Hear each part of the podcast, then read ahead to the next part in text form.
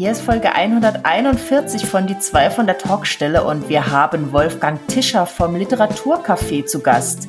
Wir haben über Self-Publishing, über große und kleine Verlage und über die Entwicklungen in der Buchbranche gesprochen. Ja, Mr. Literaturcafé hat über 20 Jahre den Buchmarkt und alle Entwicklungen beobachtet und er hat uns seine Einblicke, seine Sichtweisen gegeben über das Feuilleton, über die Verlage, wie sie sich entwickeln werden. Spannende Aussichten. Hört rein.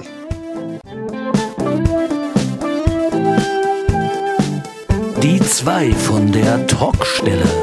Der Buchbubble Podcast mit Tamara Leonhardt und Vera Nentwich.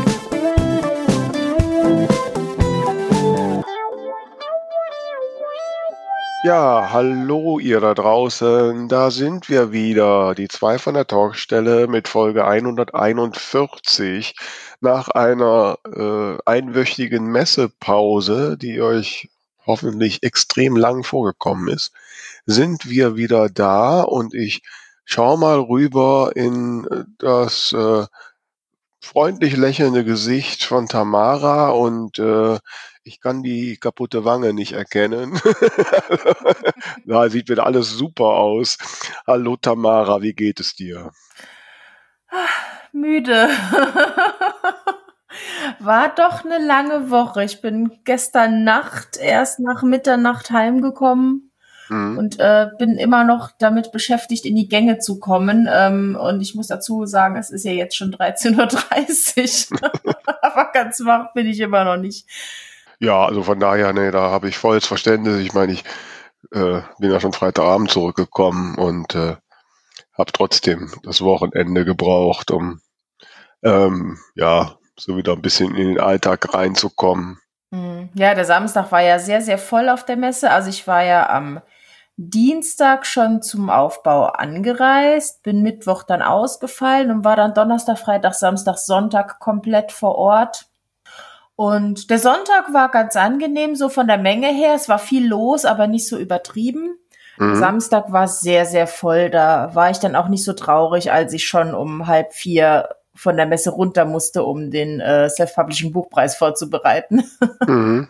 Aber trotzdem, es waren wieder ganz, ganz tolle Begegnungen, tolle Gespräche und ähm, ich bin zwar jetzt ähm, bis auf die Knochen erschöpft, aber ich möchte die Woche natürlich nicht missen. Ja, also das äh, gut, so exzessiv habe ich es ja nie getrieben. Also ich muss gestehen, ich habe es dann ähm, die Publikumstage habe ich mir meistens gespart ähm, und äh, also zumindest bis zum Ende bin ich nicht geblieben.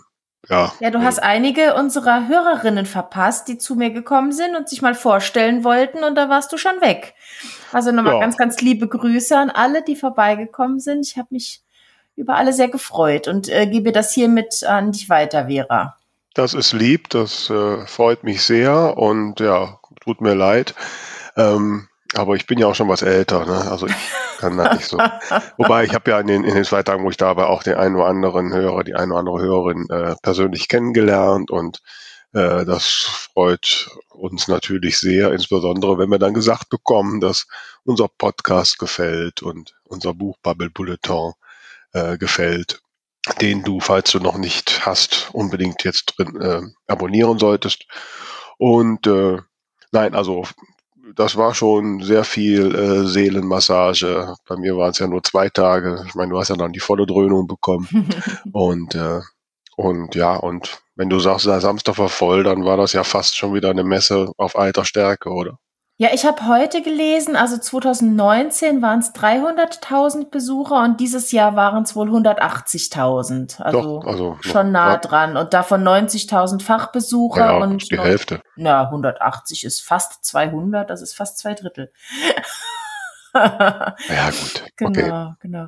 Aber ich muss sagen, also hm. gerade was du auch eben angesprochen hast mit der Backe, also da habe ich noch mal gemerkt, wie herzlich die Buchbubble einfach ist und was das für ein Zusammenhalt ist. Also du hast es ja miterlebt, du bist ja die ersten Minuten mit mir mittwochs über die Messe gelaufen. Für die, die es jetzt äh, erstaunlicherweise nicht mitbekommen haben, weil ich glaube, die ganze Buchbranche kennt jetzt meine Backe.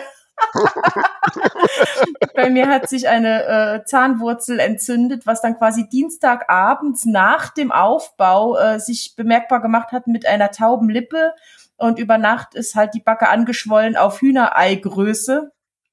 Äh, da musste dann auch das Zahnfleisch aufgeschnitten werden und alles drum und dran. Deswegen konnte ich mittwochs eben nicht auf der Messe sein wie geplant und habe einen traurigen Post mit meinem deformierten äh, Gesicht äh, ins Internet gesetzt. Und ich bin ja allein da schon nicht hinterhergekommen mit den vielen, vielen gute Besserungsposts äh, oder, oder äh, Kommentaren.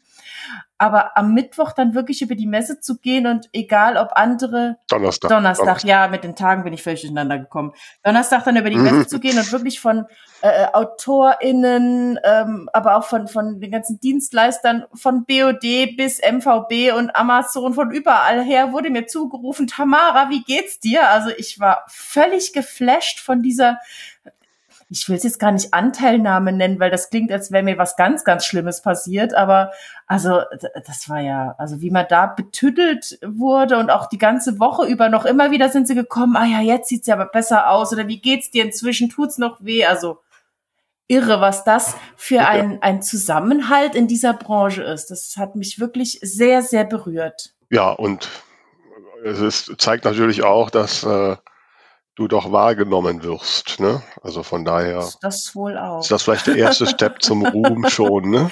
Ja, aber ja. apropos Ruhm, ich hatte ja äh, noch eine äh, spannende Überraschungsbegegnung am Sonntag. Okay. Ich wollte eigentlich noch kurz bei einem anderen Stand vorbei und äh, war in der Halle 4.0 wo plötzlich eine Menschentraube äh, vor mir war und ich habe geguckt und dann saß auf der Bühne unsere Kulturstaatsministerin Claudia Roth und hat da gesprochen. Und dann bin ich stehen geblieben, habe ein bisschen zugehört, ähm, fand auch ganz schön, was sie erzählt hat. Und dann gab es eben die Möglichkeit, äh, Fragen aus dem Publikum zu stellen. Und dachte ich, Tamara, du musst mhm. irgendwas über Self-Publishing reden. und mhm. haben mir dann eine Frage zurechtgelegt, eben äh, was, wie sie das sieht, dass so viele Self-Publisher und Self-Publisherinnen oft keine Förderungen bekommen obwohl sie ja professionell arbeiten und dass das ja auch in die Richtung ähm, Kulturfreiheit und Kulturvielfalt geht. Mhm, sehr gute Frage. Mhm. Und als ich dann tatsächlich dran kam, hatte ich natürlich ein bisschen Puls. ich bin mir nicht ganz sicher, ob sie die Frage ganz verstanden hat, aber sie äh, hat sich sehr interessiert gegeben, hat auch gesagt, wir sollen ihr das im Nachgang nochmal zuspielen. Und ich meine, selbst wenn da jetzt nicht weiß der Kuckuck, was draus wird, aber steht der Tropfen hüllt den Stein, sie hat es doch jetzt zumindest mal äh, persönlich gehört und das fand ich doch sehr aufregend. Ja, und dann auf jeden Fall jetzt nochmal zuspielen, ne? Genau, ja, ja, da habe ich ja tatsächlich auch einen Kontakt zu einer ja, in, in irgendeiner Form gearteten Mitarbeiterin und sei es nur eine Praktikantin, so genau weiß ich es nicht. Mhm. Aber das werde ich auf jeden Fall noch nachverfolgen. Ja, super. Ja, Mann. Demnächst bist du mit ihr auf dem Podium. Na klar. Ne?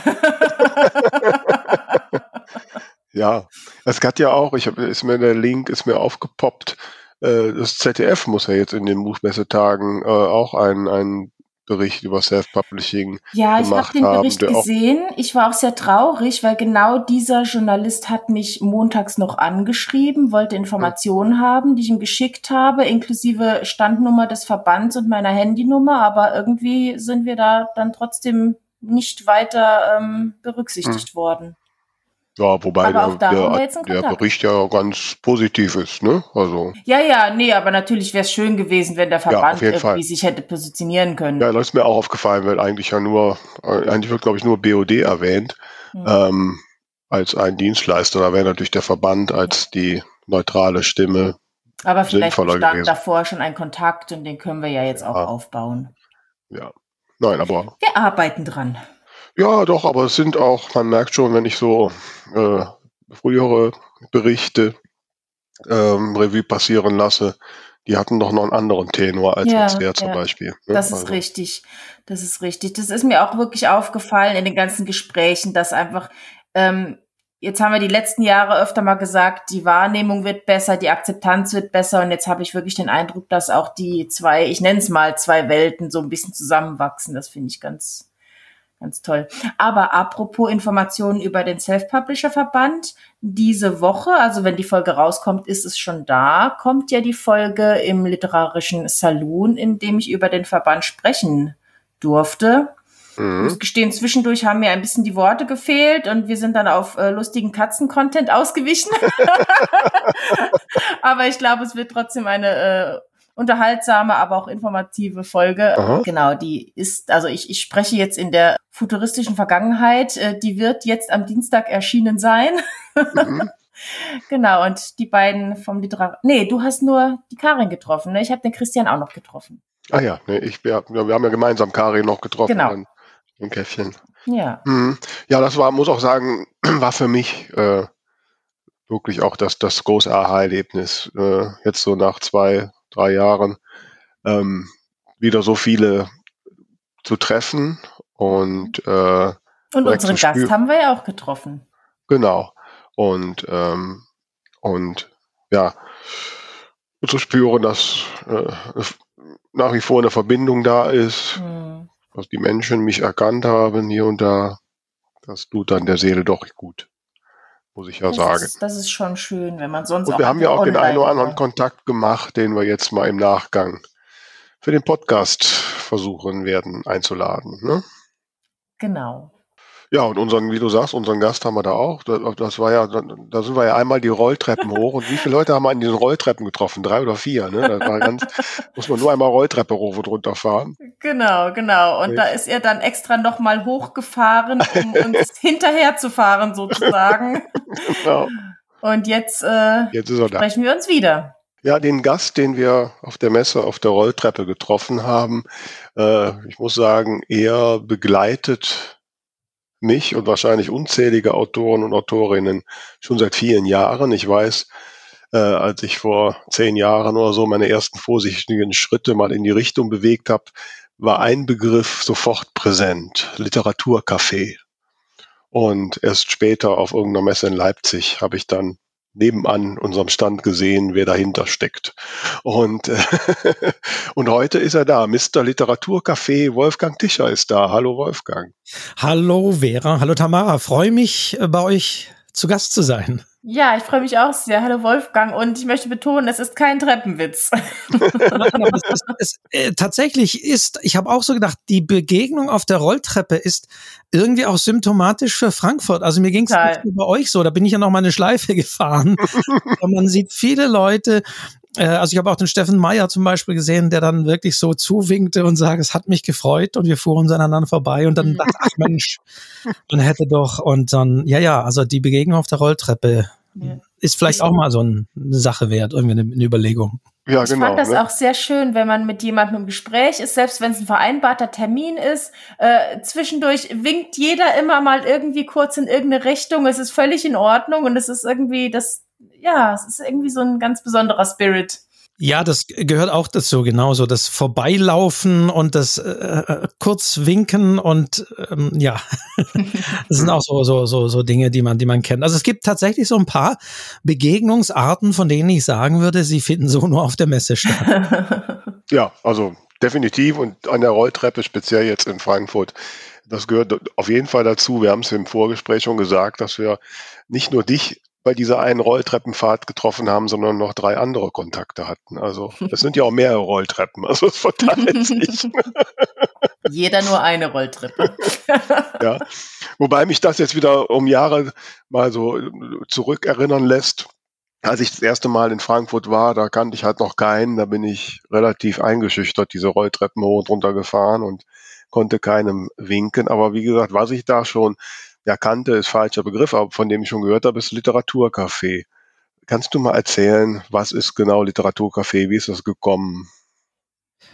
Äh, Literaturcafé ist eine Website, bei der, äh, bei der es ums Schreiben und Lesen von Büchern geht, sage ich immer ganz allgemein.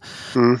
Und ich muss auch immer wieder sagen, die einzige Ausbildung, die ich wirklich abgeschlossen habe, ist die zum Buchhändler. Davor mhm. habe ich Wirtschaftswissenschaften studiert, aber da nicht wirklich Interesse dran gehabt, aber Buchhändler ist das, was ich gelernt habe. Bald habe ich aber auch gemerkt, man kann davon nicht leben und deswegen habe ich damals, und jetzt ist wirklich damals schon damals, das ist wie, wie ewig, also äh, 96, mhm. ähm, als ich dann schon im Buch Großhandel tätig war und Buchhändler auch geschult habe im Umgang von ja auch Warenwirtschaftssystemen und solchen Dingen, beides dann nochmal verbunden, die Liebe zum Buch und auch immer die Liebe zur IT, EDV, Internet, Technik, wie immer man es nennen möchte, die ich nie beruflich machen wollte, weil ich immer gesagt habe, das soll die Leidenschaft bleiben. Aber da mhm. konnte ich beides verbinden. Und seitdem mache ich literaturcafé.de, diese Website. Und im Kern, denke ich, ist auch dieses Verbinden von Neuem, immer wieder auch ein Wesensmerkmal des Literaturcafé.de. Natürlich findet man dort auch klassische Buchbesprechungen, wobei klassisch vielleicht nicht ganz, aber vielleicht ein bisschen anders angesiedelte Buchbesprechungen, aber auch immer wieder so Anknüpfungspunkte von Neuem. Man damals war dieses Internet ja neu und damals wurde diskutiert, wird das Internet das Buch abschaffen, so wie irgendwann es mal hieß, wird das E-Book jetzt das gedruckte Buch abschaffen. Ich also kenne diese Fragen zuhauf, die immer wieder gestellt wird. Und ich fand diese Dinge aber immer spannend. Also damals tatsächlich die Möglichkeit haben, Texte ins Internet zu stellen. Heute hat jeder Facebook und Blog, ist nichts mehr großartig Besonderes. Aber es gibt halt immer die Dinge, auf die ich dann doch schaue. Also als das E-Book kam und weil ich immer vor Zuschussverlagen gewarnt habe, weil mir das ganz wichtig war, dass die Leute nicht irgendwie bei diesen Halsabschneidern landen, fand ich damals eigentlich auch aus diesem Aspekt großartig, dass Self-Publishing auf den Markt kam und äh, die Leute auch kostengünstig selbst veröffentlichen konnten. Ja, Wobei ich da mal rein, da ja. muss ich jetzt mal reinhaken, weil eine meiner frühesten Erinnerungen von Wolfgang Ticher war, dass da doch immer eine gewisse Skepsis dem Self-Publishing gegenüberstand. Also die ersten Artikel, ja. die ich so von dir Self-Publishing gelesen habe, habe ich nicht so positiv in Erinnerung. Ja, ähm, weil die Leute immer das äh, gleichgesetzt haben, was ja bis heute noch manche Leute machen, die, der, den Weg des Self-Publishing ähm, mit, den, mit den Inhalten. Und äh, logischerweise, ähm, es das haben auch viele gesagt, der macht auch Seminare zum Self-Publishing und auf der anderen Seite schreibt er wieder, was da eigentlich für ein Schrott publiziert wird. Und ich habe ihm gesagt, das eine schließt das andere nicht aus. Mhm. Ähm, das heißt eben nicht, dass alles dort Schrott ist. Ähm, aber natürlich, logischerweise, wenn da nicht mehr großartig, wie auch immer, geprüft wird, aussortiert wird oder dann ist da eben auch alles. Und dann ist es natürlich auch da einfacher, was rauszugreifen. Oder Genre-Texte mit Adjektiven verseucht das weiß ich manchmal auch, da kann ich auch sehr billig natürlich das kritisieren, weil es einfach kein guter Text ist. Mhm. Aber ich betone auch immer wieder, mir geht's da auch nicht um, um, um hochwertige Sachen, sondern immer wirklich auch um gute Texte. Aber die Möglichkeit, die damals, sage ich jetzt mal, 2012 oder so geschaffen wurde, an sich fand ich eben deswegen schon gut, weil die Leute nicht mehr auf Verlage angewiesen waren und weil sie, wie gesagt, auch nicht bei diesen Halsabschneidern landeten, sondern weil sie einfach diese Möglichkeit hatten. Und das zu zeigen, finde ich, ist immer noch wichtig, wo es leider auch diese Halsabschneider trotzdem immer noch gibt. Also den Leuten nach wie vor zu zeigen, diese Möglichkeit des Self-Publishing, das ja einfach nur eine andere Art ist, ein Buch auf den Markt zu bringen. Mhm. Und das davon unberührt ist, was da funktioniert und was nicht funktioniert und, und wie die Qualität ist. Die große Masse, wenn ich auch sehe, wie teilweise es da Ratgeber ganz am Anfang gab, die aus Wikipedia-Artikeln Reiseführer zusammengestöppelt waren, wo es entsprechende Leute gab, die äh, von irgendwelchen Clickworkern sich Füller zusammengebastelt haben. Da gab es ja schon und gibt es ja schon auch sehr viel, auf das man wirklich sehr genau hinschauen muss. Und deswegen ist diese Ambivalenz für mich kein Problem zu sagen, ja, aber es ist eine äh, Genre überwiegend erfolgreich, auf das ich gar nicht so im Großen schaue, aber auf der anderen Seite, ja, es ist aber trotzdem ein toller Weg, eine tolle Möglichkeit. Die Qualität ist, wir haben es ja gerade beim Self-Publishing-Preis gesehen, auch nicht mehr zu unterscheiden zwischen den Verlagen. Genau, weil ich glaube, man muss natürlich auch immer betonen, äh, dass diese Ambivalenz auch bei den Verlagen da ist. Also äh, es gibt so ein, zwei Verlage, da habe ich schon mehrere Bücher abgebrochen, weil ich gesagt habe, ähm, das hat doch nie ein Lektorat gesehen. Und wenn man da mal so ein bisschen hinter die Kulissen schaut und mitbekommt, äh, was sich da letzten Endes Lektorat schimpft, ähm, Natürlich, das, das ist, ist halt wichtig. eben auf beiden Seiten diese und diese. Genau, richtig. Das ist auch immer wichtig äh, zu sagen. Also äh, wie du sagst, Tamara, was man da erlebt hat und was man da hört, was die Leute teilweise für Erfahrungen gemacht haben, wenn sie eben nicht Class A-Autor sind, das ist auch äh, verheerend. Ich, ich sage immer grundsätzlich, also auch in meinen ähm, Seminaren, glaubt mir auch nicht alles. Seid mhm. immer vorsichtig. Äh, hinterfragt auch ein bisschen alles, denn man muss ja auch aufpassen, dass man jetzt, wenn man bei Facebook unterwegs ist, eben aus welcher Motivation geschieht das? Sind da nur die Frustrierten oder die nicht Frustrierten? Mhm. Ähm, viele natürlich ehemalige VerlagsautorInnen treibt es dann vielleicht auch zum Self-Publishing, weil sie eben unzufrieden sind. Und die sind natürlich die Ersten, die sagen, ja, weg mit den Verlagen, das war schrecklich und so. Und es war auch für die dann schrecklich. Also natürlich, diese Ambivalenz ist mir auch immer äh, wichtig und es ist mir auch immer wichtig, Perlen zu suchen für meinen Bereich. Weil ich muss auch ganz klar sagen, was im Self-Publishing am besten funktioniert, der historische Roman oder Thriller oder Krimi, findet im Literaturcafé wenig statt. Da sagen jetzt viele, ah, der will nur die hochtrabende, wichtige Literatur. Und das finde ich genauso Quatsch, weil genauso wie du jetzt, Tamara, gesagt hast, da findet sich viel Blödsinn und Schlechtes, gibt es natürlich auch bei Surkamp und Hansa viele schlechte Bücher. Und das ist davon unbenommen. Also deswegen, man muss vieles austarieren, gucken. Und äh, insofern finde ich äh, das an sich spannend, was es da wie alles gibt, aber es gibt überall Schlechtes, Besseres, es gibt ja. schlechte Literatur, es gibt wunderbare historische Romane, in die man versinkt und dagegen ist dann überhaupt nichts zu sagen. Nur ist das nicht so, finde ich, Genre für mich oder fürs Literaturcafé eben nicht das Spannende, sondern ich sage immer Genre und nicht Genre. Ich ähm, will aber jetzt noch mal so ein bisschen schauen. Du hast ja jetzt, hast du ja gerade schon ein bisschen durchblicken lassen, die Branche und die Entwicklung die letzten Jahre intensiv beobachtet. Ähm, wie würdest du den Unterschied darstellen von der Situation vor zehn Jahren und heute? Was ist da passiert und äh, ja? Viel. mhm. ähm, und es ist natürlich vor allen Dingen auch in den letzten Jahren noch mal einiges passiert. Das war äh, Corona was ja, zunächst mal da, hm, dachte hm. man, treibt es die Leute zum Buch. Aber auf der anderen Seite hat das dazu geführt, dass die Verlage ihre Programmplätze reduziert haben, dass Bücher geschoben wurden, dass auch zum Beispiel etablierte Literaturagentinnen ein Problem hatten, ihre neuen, noch nicht beim Verlag untergebrachten Autorinnen unterzubringen. Und auch die, was ist los? Und jetzt ist äh, diese Reduktion passiert und jetzt kommt auf der anderen Seite noch die, die Papierpreise, die steigenden Papierpreise dazu. Plötzlich die Diskussion, es galt ja immer so, ach, Papier, das wir, unsere Bäume sind ja nicht irgendwie, das ist ja alles sehr nachhaltig, aber jetzt kommt plötzlich die Diskussion, wie energiereich ähm, die Papierproduktion ist und, und, und, und. Das heißt, die Verlage geraten immer noch mehr unter Druck. Und das ist das, was auch in den letzten zehn Jahren schon passiert ist die noch mehr verstärkte Fokussierung auf das, was verkaufbar ist, was sich verkauft seitens der Verlage.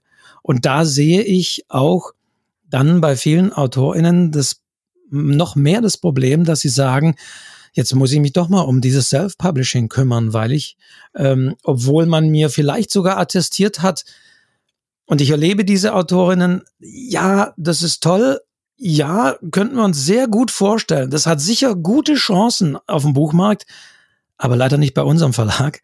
Das kommt immer mehr vor.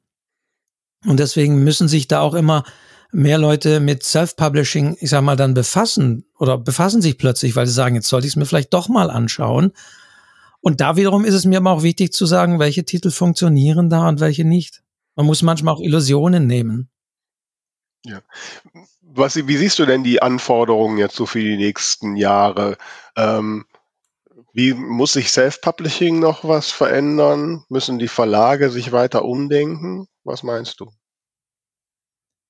Ja, die, die Verlags, bei dem Ver, die Verlagsentwicklung ist schon auch wirklich mehr noch mehr getrieben auf die Rendite und Umsatz und äh, die LektorInnen in den Verlagen werden immer mehr darauf an, angehalten, so, was hast du uns da geholt? Und hat mhm. das Projektbuch, was du da jetzt für uns, für unser Frühjahrsprogramm, sag ich mal, geholt hast, hat es tatsächlich auch was gebracht? Also dieser Druck, von dem ich immer vor Jahren noch gesagt habe, nein, die Verlage suchen ja doch nach neuen Talenten, äh, kaufen nicht nur amerikanische Lizenzen und, und, und. Das ist doch vehement angestiegen. Also wie mhm. oft lese ich bei den literarischen Titeln, auch auf der Shortlist in Verlagen diesen Satz, schreibt auch für Zeit Online oder schreibt für dieses und jenes Medium, mhm. weil ich höre, dass Verlage noch auch gezielter auf Autorinnen zugehen, zum Beispiel einen Artikel in der Zeit oder sonst wo geschrieben haben, wo sie sagen, Mensch, da könnte man aus diesem Ding doch ein Buch machen oder sonst wie. Das passiert mehr, man liest immer mehr diesen Satz. Also die Verlage, weiß ich nicht, ob, da sehe ich ja diese Fokussierung. Beim Self-Publishing ist das, was mich seit Jahren umtreibt, wie äh, werden die Titel eben sichtbar, die nicht, nicht Genre sind. Also die früher vielleicht so ich nehme doch mal diese Namen so bei Hansa und Sokamp reingeschafft hätten, jetzt aber es in diesem Bereich nicht mehr schaffen. Aber die fallen letztendlich auf den großen Plattformen, Amazon und Tolino, sonst wie, äh, auch runter, weil da gehen sie wiederum unter, weil die dominiert sind von, von Genre-Titeln. Also ich glaube, es wird noch viel, viel schwerer für die Autoren, die eben nicht das äh, Genre schreiben, sichtbar zu sein künftig. Und da, hm, Vera, würde ich mir halt wünschen, aber ich weiß nicht wie und ähm, ich selber kann die Auswahl auch nicht treffen, dass eben da auch noch mehr Perlen gehoben werden. Mhm. Ja gut, also der Self-Publishing-Buchpreis ist ja so ein Ansatz, das mal zu machen, ne? wobei man sich da auch sicherlich noch mehr Bekanntheit im Markt wünschen würde, wahrscheinlich. Und Aber ich, ich, also meiner Wahrnehmung nach ich weiß nicht, woran sagen, habe ich in diesem Jahr festgestellt, dass da er durchaus mehr wahrgenommen wurde. Vielleicht nicht so medial in dem Sinne, aber auch von Leuten Mund-zu-Mund-Propaganda, was ja vielleicht sogar mhm. wichtiger ist, haben mir viele Leute gesagt, oh ja, da ist ja der Preis und am Samstag und so. Also die hatten das auch verfolgt. Ja, mhm. ja, das war tatsächlich ein großes Thema. Ähm, was du eben aber gesagt hast, das äh, erinnert mich auch an, an ein, ich weiß nicht mehr, mit wem ich das Gespräch hatte, aber tatsächlich ähm, hatte ich mit einer Person drüber gesprochen und die Claudia Roth hat es auch angesprochen, diese äh, ehemals so strikte Unterscheidung zwischen E- und U-Literatur. Ähm, wie siehst du das? Weil das ist ja dann nochmal, ne, Self-Publishing Verlag ist das eine und E und U, also äh, für die, die es jetzt nicht präsent haben, sozusagen ernsthafte Literatur und Unterhaltung ist dann doch mal die andere Unterscheidung. Siehst du da auch so ein, so ein Verschwimmen oder wie? Ja, also ich selbst habe immer ein Problem mit diesem E und U, von dem es dann immer gleich, ja, typisch deutsch und in Amerika und so. Das sind ja die Standardfloskeln und Sätzen, die da immer kommen. Deswegen äh, versuche ich das immer zu erläutern und rede ich eher von Genre und nicht Genre, also mhm. praktisch äh, von, von Literatur, die halt gewissen Regeln folgt oder auch Erwartungen bei den LeserInnen einfach, man weiß in etwa, was man von einem Thriller, von einem Krimi, von einem Liebesroman inhaltlich erwarten kann mhm. und eben nicht Genre, wo es einfach verrückte Geschichten sind, abseits, wo andere Dinge erzählt werden. Ja, und das Verschwimmen weiß ich nicht. Ja, also sagen wir so, man sieht es auch auf der Buchmesse. Jeder Verlag, selbst die etabliertesten, haben mittlerweile ihre TikTok-Ecke. Du siehst so richtig, das sind so die Cover, das sind so noch die anderen Titel. Und da sind die in rosa und pink. Ja, ja, mhm. Und ähm, sind, und da sind die TikTok-Ecken. Also, beziehungsweise man sieht es an den Verlagen. Hansa hat Hansa Blau als Imprint irgendwann mal geschaffen. Und der erfolgreichste Titel, den Hansa hatte, der würde ich sagen, ist, ist, ist eher so im, im ja, wenn, dann würde man im UU-Bereich, das ist der Gesang der Flusskrebse oder so, die haben nicht so Verbindung hat. Das heißt, logischerweise, den Verlagen sterben ja die LeserInnen irgendwie auch weg von mhm. diesen anderen Titeln. Ähm, es gilt aufzufallen, es gilt auf den Bestsellerlisten zu sein und das gelingt immer schwieriger mit anderen Titeln. Also ich sehe schon, wo man früher immer gesagt hat, so die wichtigen A-Autoren subventionieren die Einsteiger in einem Verlag, hat man jetzt immer verstärkter, ja, diese Imprints, die die Verlage haben für ein, sagen wir mal, jüngeres Lesepublikum, vielleicht sogar in dem Sinne auch weiblicheres Lesepublikum, subventionieren mal so einen Literaten, den man sich auch noch im Programm leistet. Ist jetzt ein bisschen überspitzt, aber ein bisschen sehe ich das ganz klar, dass viele Verlage das gemacht haben, dass sie sagen, ja, wir müssen aber auch ein bisschen nochmal so was raushauen, den College-Roman mit leichtem Fantasy-Anteil und so, ne? Also wie, wie Lix, äh, Lix äh, bei, bei Basta Lübbe.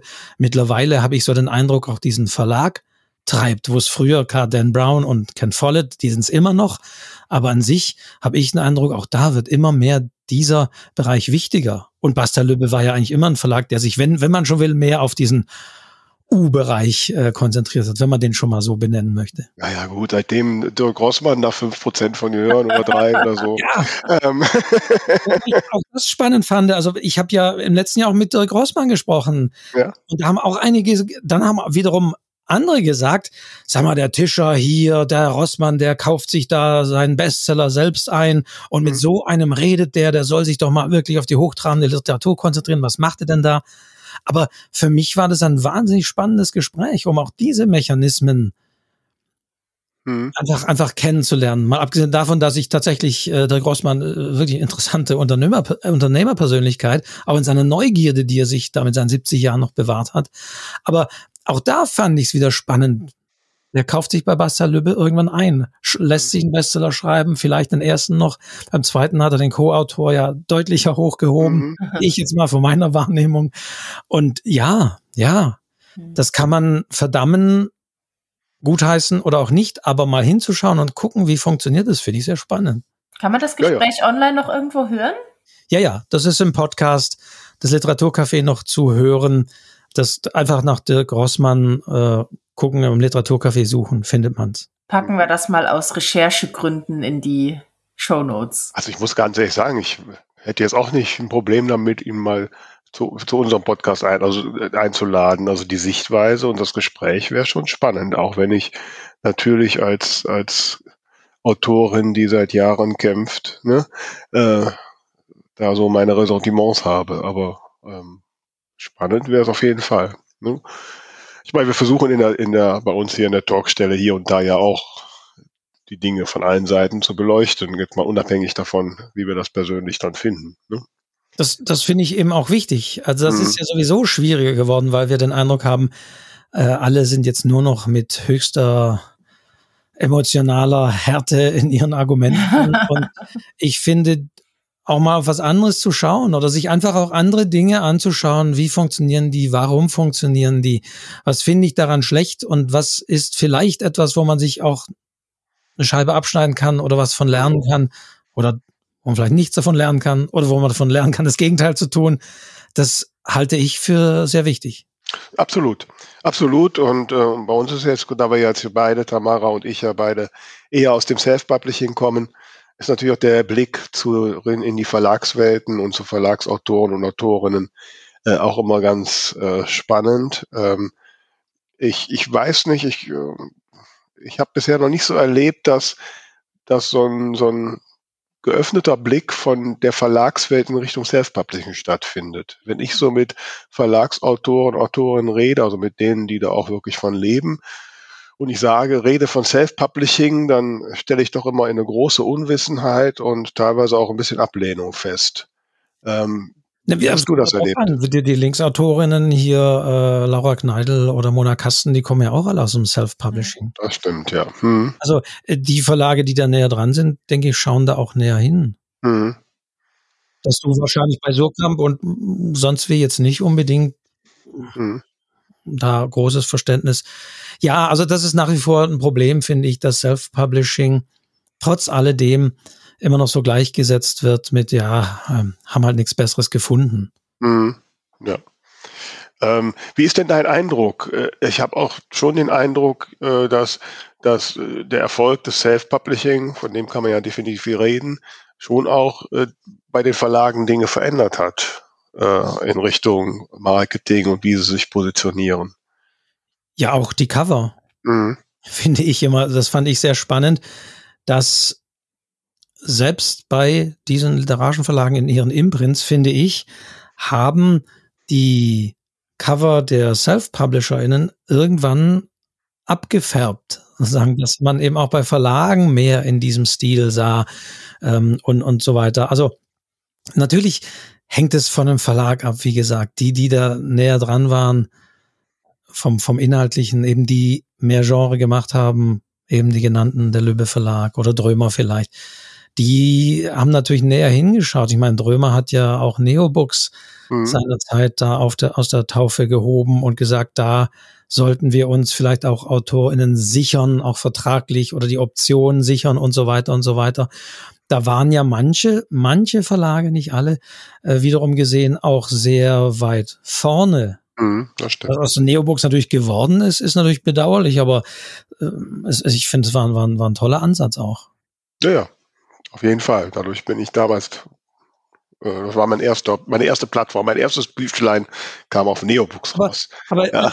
es ist auch immer wichtiger, ja, ja, dass manche Leute sagen, ich brauche keinen Verlag mehr. Und mhm. was ich immer, äh, also vielmehr die, die spannende Frage ist eben, ist wirklich die, die, die Sichtbarkeit. Also eher, dass äh, Verlage hin oder her, das ist ein Wechsel oder sonst wie, oder manche Self-Publisher sind wesentlich erfolgreicher ohne Verlag, brauchen die nicht oder aber was ist mit den Feuilletons, mit den Zeitungen, mit den Plätzen? Wo werden Self-Publisher sichtbar? Ja. Und es ist ja so, was ich auch immer betone, ja, guck hier bei Amazon, guck da an die Bestsellerlisten der E-Books rein, da siehst du sie.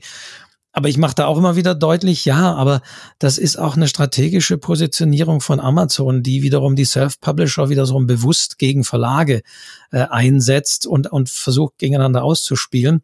Also man muss da auch immer die strategischen Überlegungen kennen.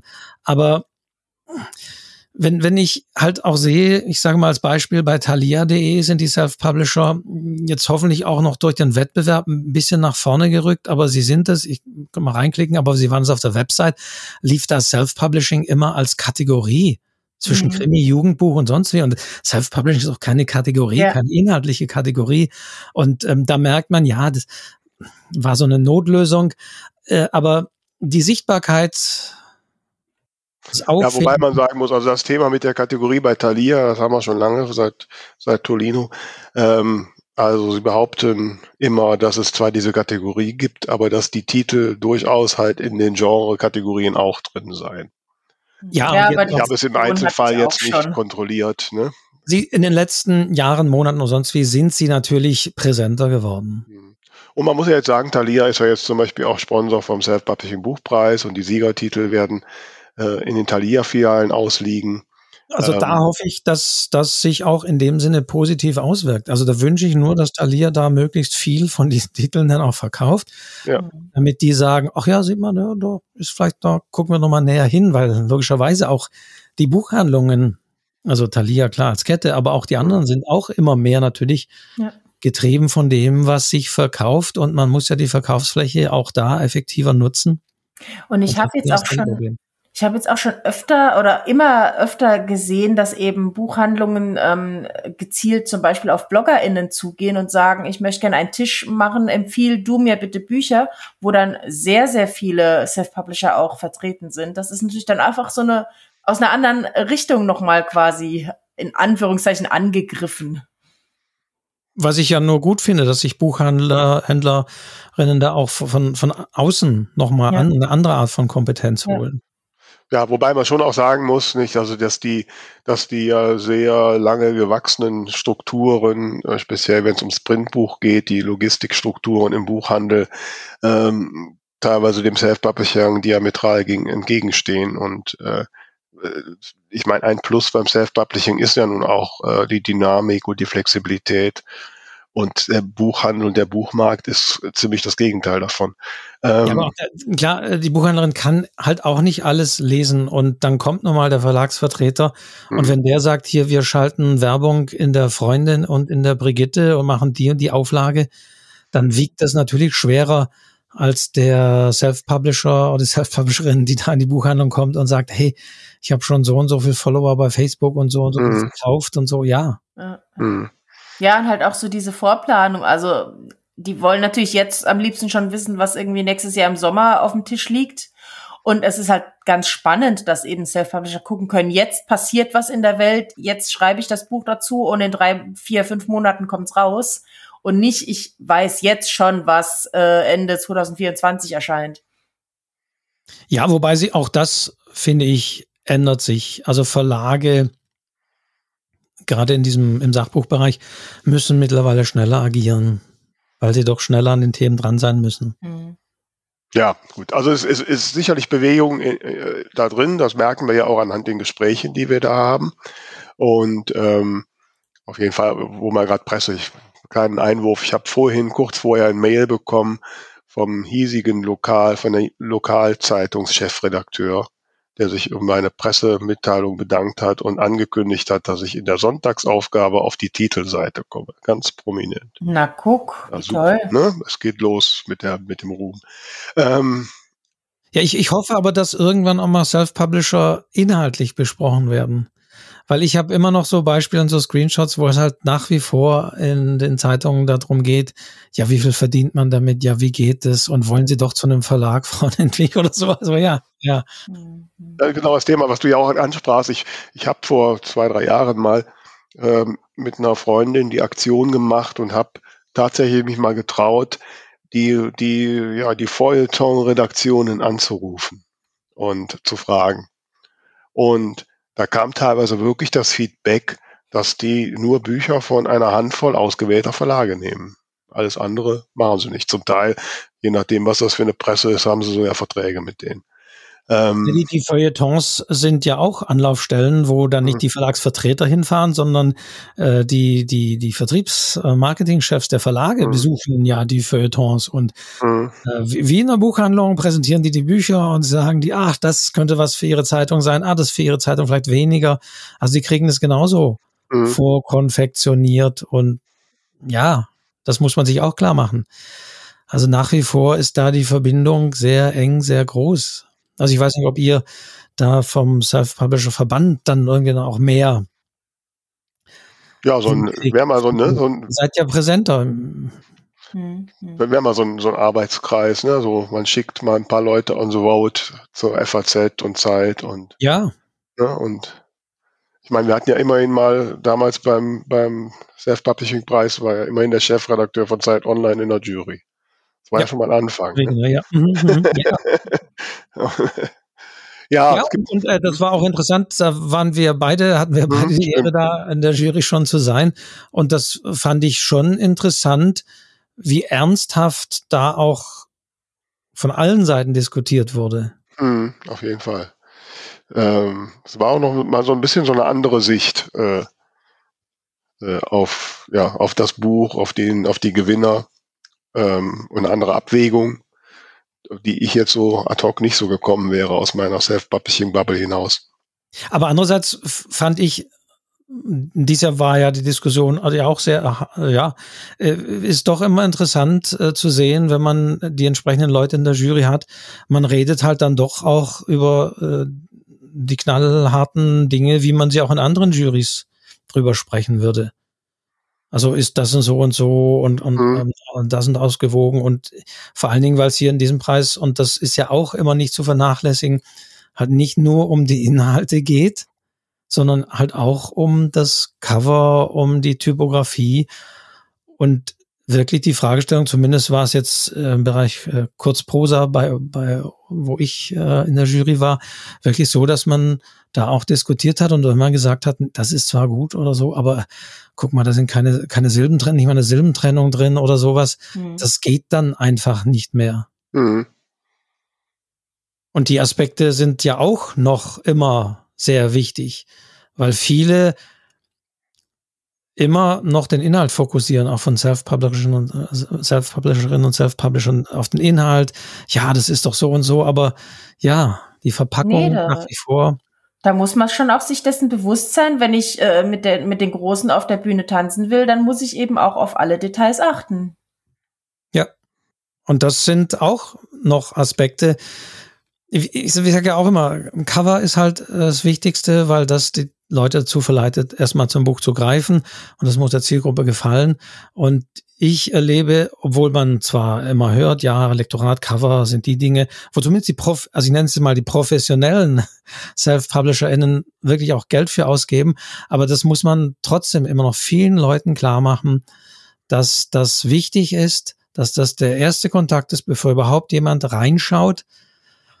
Also wenn man stöbert, sage ich mal, äh, und das noch deutlich zu machen, weil leider sehe ich nach wie vor, auch jetzt bei den Titeln des Preises, äh, schon rein optisch, oh, selbst gemacht. Also mhm. Self-Publishing in dem Sinne. Nicht bei ja, allen. Also manche wiederum und, und auch die erfolgreichen Titeln, da sieht man überhaupt keinen Unterschied. Und das ist natürlich dann so, dass die Kür, wenn man das Buch in der Hand hat und eigentlich nicht mehr sagen kann, ja. Verlag oder nicht, weil die Typo stimmt, weil die, das Cover stimmt, weil der Klappentext packend ist und, und, und. Ja. Mhm. Nein, das ist definitiv so. Ich, äh, jetzt, äh, als ich Messe die Standdienst hatte, habe ich das ein oder andere Gespräch mit äh, angehenden Autoren, Autorinnen ge, ähm, geführt, die halt sich über Self-Publishing schlau machen und hat und, äh, und ich habe natürlich immer gesagt, von wegen Lektorat und Cover Design. Einer kam dann auch mit seinem Entwurf und habe dann auch deutlich gesagt, sorry, ne, dem kann man ansehen, dass es selbst gemacht ist und dass es kein professionelles Cover ist. Und äh, du hast nur eine Chance für einen guten ersten Eindruck, mach's direkt richtig. Ähm, aber es, sie versuchen halt immer, ich meine, ich kann mich davon nicht freimachen. Ich habe mein erstes Buch, war auch ein selbstgemaltes Cover. Und von daher okay, ne? aber ähm, man kann es halt keinem raten. Äh, und äh, ja, wenn ich dann so selbst da loslege und mich noch nicht auskenne, denke ich immer, naja, ja, ich weiß jetzt, wie das alles funktioniert und dann mache ich das so. Äh, ja, den Zahn muss man den Leuten ziehen. Hm. Und ich wollte jetzt eigentlich auf eine schlaue Frage hin, die ich jetzt vergessen habe. Ähm Aber die, die Cover-Sache ist halt noch etwas, wo man halt den Leuten auch noch ein bisschen die Dinge an die Hand geben muss, weil das unter Umständen vielleicht doch der Aspekt leider ist, wo viele dann sagen, nee, kann ich nicht, oh, da ist ein das ein Unternehmen nennt sich Verlag, sag ich jetzt, ähm, den zahle ich 10.000 Euro und dann machen die das. Mhm. Und dann uh, schüttelt's mich wieder, weil ja. das ist dann nichts, äh, was wirklich, mein klar, Cover kostet Geld, Lektorat kostet Geld, ohne Frage. Aber ähm, wenn ich sehe es ja auch in, in meinen ähm, Seminaren oder Webinaren, wenn die Leute dann sagen, oh ja, aber oh, so viel Geld. Also entweder machen sie es dann wirklich selbst und dann wie du sagst, Vera, sieht man es halt leider, dann bringt es auch nicht. Oder sie sagen dann, ah, jetzt gebe ich halt doch Geld aus für so einen, also nicht für einen seriösen Dienstleister, sondern einer, der halt auch Dinge verspricht für einen Preis, der jetzt nicht mhm. unbedingt gerecht, gerechtfertigt ist. Ja. Ja, ja. Wobei das jetzt fällt mir meine Frage wieder ein. Ich habe witzigerweise in letzter Zeit viel häufiger die Cover-Diskussion mit äh, in dem Fall ausschließlich Autorinnen, weil das meistens bei den mörderischen Schwestern stattfindet, die so ihren ersten Krimi bei irgendeinem Kleinverlag rausgegeben haben.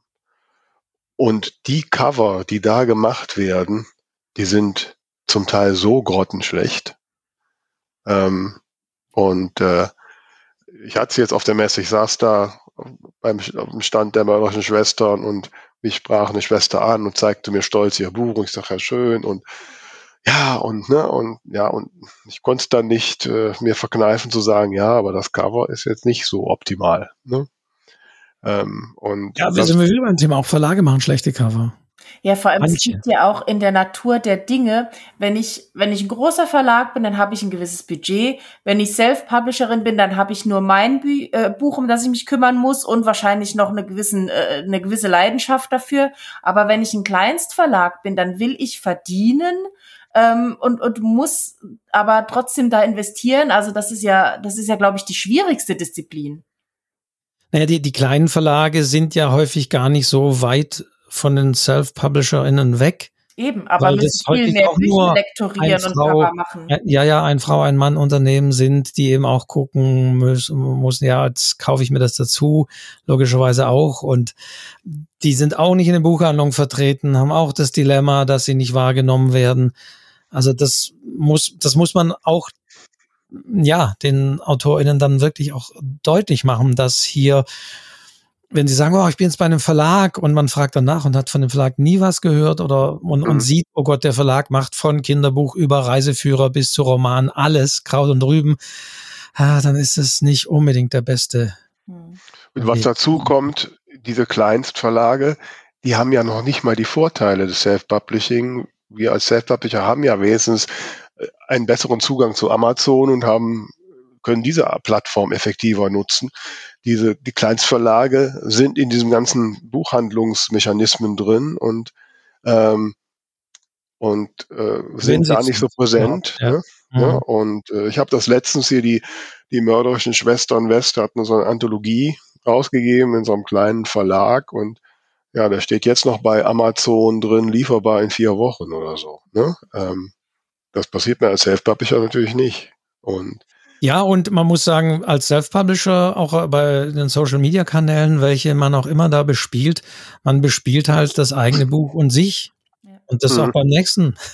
Während ein mhm. Verlag in, mit den Social-Media-Kanälen natürlich immer sein Programm und mehrere mhm. Bücher da bespielen muss und man dann auch da unter Umständen Kraut und Rüben, Rüben findet, was nicht so viel bringt, wie wenn ich selbst dafür sorge, über die entsprechenden Kanäle äh, auf mich aufmerksam mhm. zu machen. Und das macht mich halt so traurig bei ganz vielen äh, Self-Publishern, dass da dieses Selbstbewusstsein fehlt. Also ähm, es ist ja okay, wenn ich sage, ach, der Verlag ist mir einfach total sympathisch oder ich kenne die vielleicht, ich möchte mit denen zusammenarbeiten, alles gut. Aber oft ist es ja dann so ein Hauptsache-Verlag. Und das sagt ja halt einfach nichts anderes, außer äh, ich selbst halte mich nicht für gut genug. Ja, also die, die, die kleinen Verlage, ich denke, da muss man auch genau hinschauen. Ich will auch nicht, dass es heißt, oh, Wolfgang Tischer warnt jetzt vor kleinen Verlagen. Da muss man auch wieder aufpassen. Es gibt wiederum auch sehr engagierte und sehr gut, die, die ja, ja, ein stringentes klar. Programm haben und da ganz genau äh, schauen. Äh, also, aber man muss selber auch bei der Auswahl ganz genau schauen und häufig leider die Freude, oh, ich habe einen Verlag gefunden. Wie gesagt, wenn es auch wirklich ein echter Verlag ist, wo ich eben nicht irgendwie Geld zahlen muss, sondern der mir Geld zahlt ja, da muss man aber auch schauen, wie groß ist der, wie rudert der, was macht der, bringt mir das jetzt wirklich was? Oder dann doch nur Frust, wenn ich dann nach einem halben Jahr da feststelle, mein Buch ist zwar auf dem Markt, aber keine Buchhandlung kennt es, die machen nicht viel. Mhm. Ja, weil die halt auch nicht das große Budget haben. Richtig. Also wir hatten die, ich hatte ja am, am Freitag auf der Buchmesse da eine Podiumsdiskussion mit mit Mara Wolf und äh, Mira Valentin und ähm, Mara äh, hatte ja, das hat sie ja auch in unserem Podcast schon mal erzählt, hatte ja mal so ein Verlagsintermezzo, was sie dann ja aufgehört hat. Während Mira Valentin äh, jetzt gerade verstärkt im Verlag Bücher rausgibt und dann zum Beispiel so sagte, ja, so, das wäre ja wegen dem Renommee immer noch besser. Und ich muss gestehen, dass ich da, ich konnte es auf dem Podium nicht so sagen, aber ich war doch ein bisschen äh, angesäuert, wenn ich mir denke, dass so erfolgreiche Self-Publisherinnen noch in diese Richtung denken, ähm, dann finde ich das einfach schade. Warum nicht mit breiter Brust sagen, sorry, mach Self-Publishing, mit dem Renové wird schon noch irgendwie kommen. Ne? Ja, man, man sieht ja bei, bei Maravov, also ich, ich, tatsächlich auf der Buchmesse ging ich vorbei, da, was ist das hier für eine wahnsinnig lange Signierschlange, die da steht? Und dann bin ich sozusagen mal an, an den Kopf der Schlange zurückgegangen. Ja, und dann hat Mara Wolf signiert mhm. einem großen Self-Publishing-Dienstleister. Mhm. Aber ja, äh, sie ist eben die Marke und mhm. äh, da muss man dann nicht mehr diskutieren, bei welchem Verlag ist die eigentlich. Das ist, ist dann wurscht. Genau. Also da würde ich mir noch so ein bisschen mehr Selbstbewusstsein äh, wünschen. Und äh, ich meine, hast du ja auch schon gerade gesagt, Wolfgang, es ist in den letzten zehn Jahren viel passiert, auch an Sichtbarkeiten. Self-Publishing, wir haben gerade noch vorher darüber gesprochen, dass das ZDF jetzt ja gerade so einen Bericht über Self-Publishing gemacht hat, der vom Tonfall auch ganz anders war, als er noch vor drei Jahren oder vier Jahren gewesen wäre. Ähm, da wird ist sich ja online in der Mediathek oder? Ich habe hab jetzt nur so einen, so einen Presseartikel dazu gelesen. Äh, ah, muss ich auch mal gucken. Mhm. mhm. Und äh, kann man ja gegebenenfalls auch noch in die Shownotes tun. Ähm, ja, ich, ich habe gerade auch einen Beitrag vom, vom Hessischen Rundfunk gehört in dem ist ein Podcast, ähm, Komplex, glaube ich, heißt der. Da ging es auch darum, ist das Buch überhaupt noch so Leitmedium? Äh, überhöht man das nicht allzu sehr? Und in diesem Beitrag wurde auch der Weg des Self-Publishing sehr gut erläutert und sehr gut gleichgesetzt und so gesagt, ja, ist doch, jeder kann, ist doch äh, hm. tolle Veränderung. Also ja, ich glaube, das hat sich aus der äh, Richtung schon ein bisschen geändert. Diese, dieser, dieser Blick, ja, ist ein bisschen komplexer geworden. Hm. Was würdest du jetzt mal, mal so zum Ende hin, kannst du so einen Ausblick geben? Würdest du irgendwie sagen können, was so, worüber wir uns in drei Jahren unterhalten, was sich dann geändert hat? Es wird wahrscheinlich noch mehr äh, zugespitzt werden. Die Verlage werden, glaube ich, tatsächlich noch mehr unter Druck sein. auf dem Bereich. Das heißt wiederum, dass viele Autorinnen und Autoren im Self-Publishing noch mehr auch ihr Zuhause finden wollen, sage ich mal. Ob es klappt, hängt ja von vielen Faktoren ab. Ähm, aber ich glaube mal, so viel wird sich dann aber an sich nicht viel ändern, wie ich sowieso finde. Ja, in den letzten Jahren hat sich ja in Sachen Self-Publishing jetzt so wahnsinnig fundamental nicht, nicht viel geändert, was jetzt die Möglichkeiten, die Wege angeht. Ob in drei Jahren die Sichtbarkeit ähm, oder auch, ich sag mal, ja, hm, drei Jahren, wie viel Zeitung gibt's da noch, wie viele Feuilletons, wie viele Literaturredakteure sind bis dahin entlassen worden? Ich weiß nicht. Also auch da wird's für die Verlage enger werden.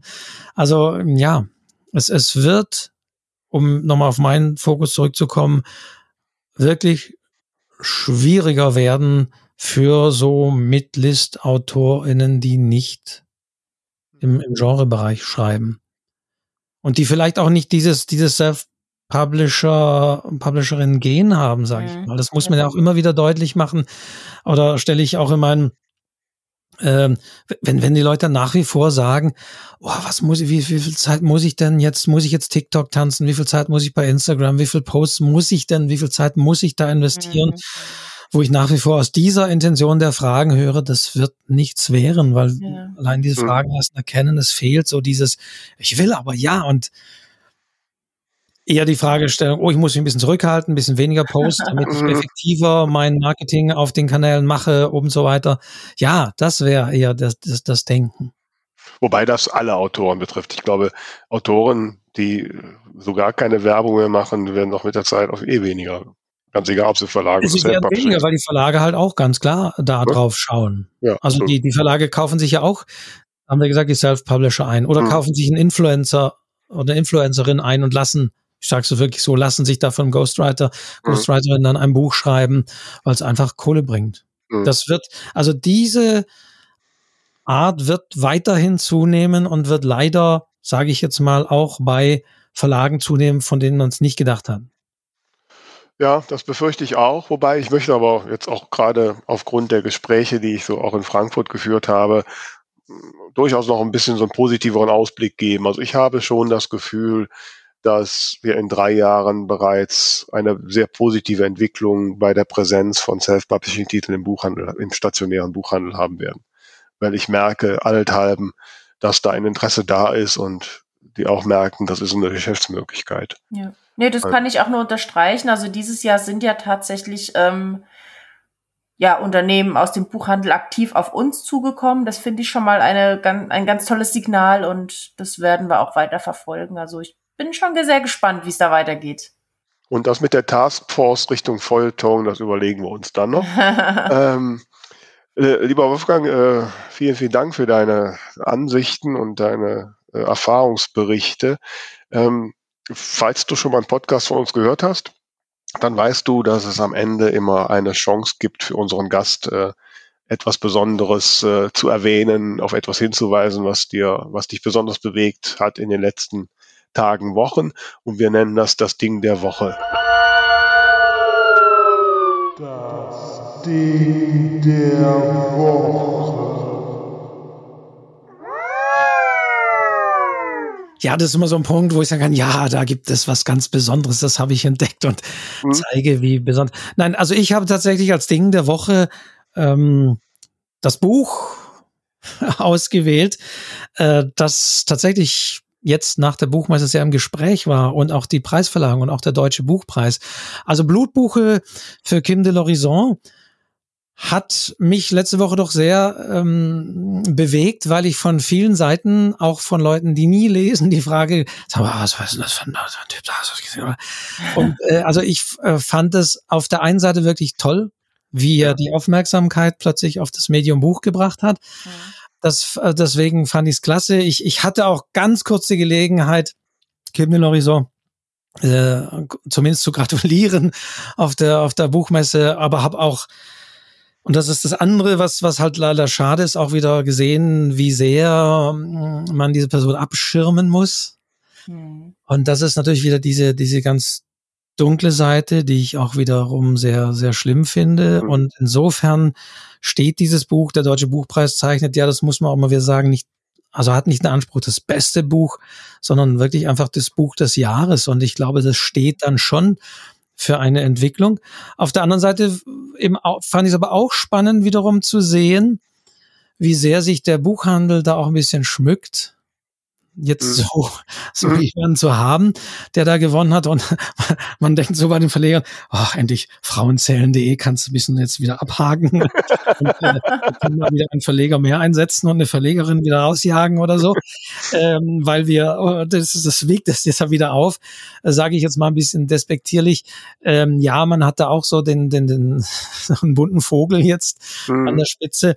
Äh, eine sehr große Ambivalenz interessanterweise aber finde ich trotzdem auch eine Schwierigkeit, über dieses Buch zu sprechen, weil ich meine, es gäbe durchaus einiges, was man auch an dem Buch kritisieren kann. Also jetzt wirklich auch inhaltlich, literarisch meine ich nur. Ich äh, denke aber, dass das Klima ist ein bisschen gefährlich, weil man dann doch äh, den Eindruck hat, man sei jetzt schon irgendwie gegen Kim oder sonst wie äh, gerichtet. Mhm. Also da hätte, da war ich verwundert, dass auch manche, ich möchte keinen Namen nennen, äh, große Großkritiker plötzlich dieses Buch gelobt haben, wo ich mir denke, wäre hm, diese Person nicht zwei, dreimal vorher in ein Fettnäpfchen ganz übler Art getreten, wird das jetzt doch nicht machen. Also die ganze Ambivalenz, die hier zu tragen kam, auch die Aufregung und sonst wie, äh, war für mich so eben das, das Ding der Woche. Und ja. auch wenn viele Leute gesagt haben, oh, was ist das, steht, steht das fürs mhm. Buch? Darüber kann man auch diskutieren. Ich meine, selbst Annie mhm. Arnaud, diese ganzen am echten Leben entstandenen Romane, sage ich mal. Klar muss man darüber diskutieren, dass vielleicht für einigen ein falscher Eindruck entsteht, das sei das sei jetzt die Art, Bücher zu schreiben. Und ich kriege wieder Anfragen von Autoren, die sagen, ich habe aber auch und das ist viel besser und ich habe mein Leben aufgeschrieben und das ist viel wertvoller ja, ja. als von. Wir hatten mal offen gespannt Stand auch, die Leute. Ja, und da muss man halt dann wiederum sagen, nein, jetzt lest da mal wirklich rein. Das ist doch mhm. auch sprachlich nochmal was anderes. Und klar, man kann inhaltlich einiges also ich weiß auch gar nicht, ob ich so nah an eine Person ran will. Das ist so mein Problem. Ähm, aber nicht nur bei diesem, sondern bei diesen äh, sehr autobiografisch geprägten. Aber trotzdem, dieses ganze Gemenge, diese Freude, die man auch hat, wie manche Leute sich dann aufregen, aber auch das Entsetzen, zu welch ganz schlimmen Dingen das kommt. Deswegen war für mich auf jeden Fall so oder so das, das Ding der Woche. Hm. Definitiv. Und ich meine, ein Ziel ist ja auch immer, damit ins Gespräch zu kommen. Und ähm, hast du Blutbuche jetzt schon gelesen? Ich habe es noch nicht gelesen. Ich habe es, nein, ich habe es nicht ganz gelesen. Ich, äh, ich habe äh, natürlich erst danach, ich hatte es davor nicht gelesen, ähm, aber ich lese die meisten. Also wenn dann durch Zufall habe ich eben eins von der Longlist des Deutschen Buchpreises schon gelesen. Hm. Ähm, ich habe jetzt reingelesen, aber wie gesagt, äh, ich selbst habe ein Problem mit dieser Nähe das ist mhm. auch, ich, ich habe ähm, demnächst auch im Literaturcafé mal auch nochmal einen Hinweis, auch äh, ein Gespräch mit Christine Koschmieder, die mit Dry ja zum mhm. Beispiel auch ein Buch über ihre eigene Alkoholsucht äh, geschrieben hat. Es war ja auch im literarischen Quartett jetzt besprochen. Und ich fand es interessant, mit ihr zu sprechen, weil ich auch da sagen musste, ja, ich weiß gar nicht, ob ich von manchen Leuten wirklich so, so nah dran will und auch das so explizit sein mhm muss. Also äh, ich denke mir, ich bin auch irgendwie alles andere als brüd in manchen Punkten, aber da denke ich schon, wow, es ist aber auch schon sehr nah und sehr explizit dran und mhm. da ja.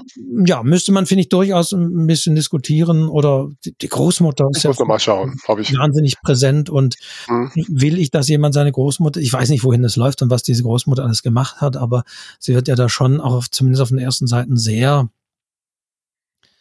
ja, dämonisiert, sage ich mal, in gewisser Art und Weise. Okay. Und boah, ja, das ist wie, als wenn man so beim Familientreffen jemand erzählt plötzlich was oder man bekommt. Mhm. Äh, man ist so ein bisschen, also mir geht's zumindest so, aber das ist mein eigenes Leserleben, ist so peinlich berührt und sagt, ich will vielleicht manches auch gar nicht wissen. So nah wollte ich gar nicht ran. Ja, also ich muss gestehen, ich habe meine Zeit lang die letzten oder die letzten Jahre eigentlich immer mal versucht, so den Buchpreisgewinner mal zu lesen und äh, muss doch sagen, dass ich nur die wenigsten davon bis zum Ende geschafft habe.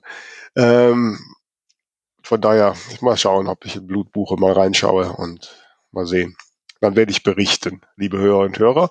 Oder ihr lest eine Anmerkung dazu im Buch Bubble Bulletin womöglich, den ihr dringend abonnieren solltet. Ich danke dir nochmal, lieber Wolfgang, dass du dir Zeit genommen hast heute und nochmal aus deinem Erfahrungsschatz und äh, berichtet hast und deine Sicht auf den Buchmarkt berichtet hast. Ähm, und äh, ja, wir sehen uns demnächst wieder auf irgendeiner Rolltreppe womöglich. also, äh, ich muss, bevor ihr jetzt gleich abmoderiert, natürlich noch mal sagen, vielen Dank, Vera und Tamara, dass ich hier zu Gast sein durfte. Danke, dass du da warst. Immer wieder spannend, sich da auszutauschen. Und ja, nicht, nicht nur auf Rolltreppen. Ja, aber äh, Begegnung auf einer Rolltreppe wäre auch ein Buchtitel oder ein Titel für einen Podcast. Ne? Das müssen wir mal durchdenken. Ja, oder so. Äh, Stairway to Heaven beispielsweise wäre ein guter Titel. ja, genau. Können wir mal einen Song drüber schreiben. Ja, ja, ja, könnte ich mir gut vorstellen. Der müsste aber ein bisschen länger sein. Ja, genau. Also, ihr da draußen, ne, schickt uns ruhig mal, welche Assoziationen ihr mit Begegnung auf der Rolltreppe so habt. Würde uns freuen. Äh, ansonsten bleibt uns gewogen, folgt uns, wo immer ihr könnt und empfehlt uns freundlich weiter.